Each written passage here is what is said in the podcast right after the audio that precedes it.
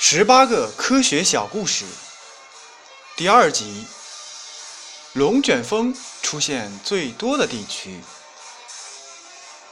美国是世界上出现龙卷风最多的地区，年平均数达四百三十多次。一九八零年到一九八四年，发生龙卷风总计四千五百次。年平均达九百次，龙卷风造成的损失平均达一亿元每年。一九七九年，德克萨斯州发生的龙卷风，损失达八亿美元，四十五人丧生。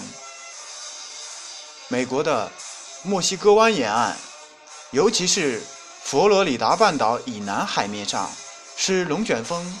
出现最多的地方。一九六八年八月的八天中，共出现二十七个漏斗云，有一天竟出现了八个。有许多龙卷风同时或接连出现在海面上，极为壮观。最强的龙卷风发生在一九二五年三月十八日。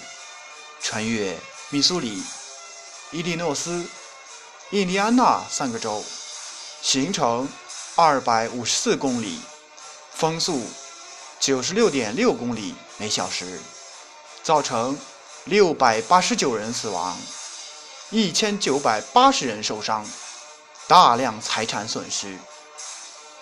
这是迄今为止世界上记录最为详细的、最强的。一次龙卷风。据研究，美国龙卷风发生地区与墨西哥湾暖湿气团的气旋有关。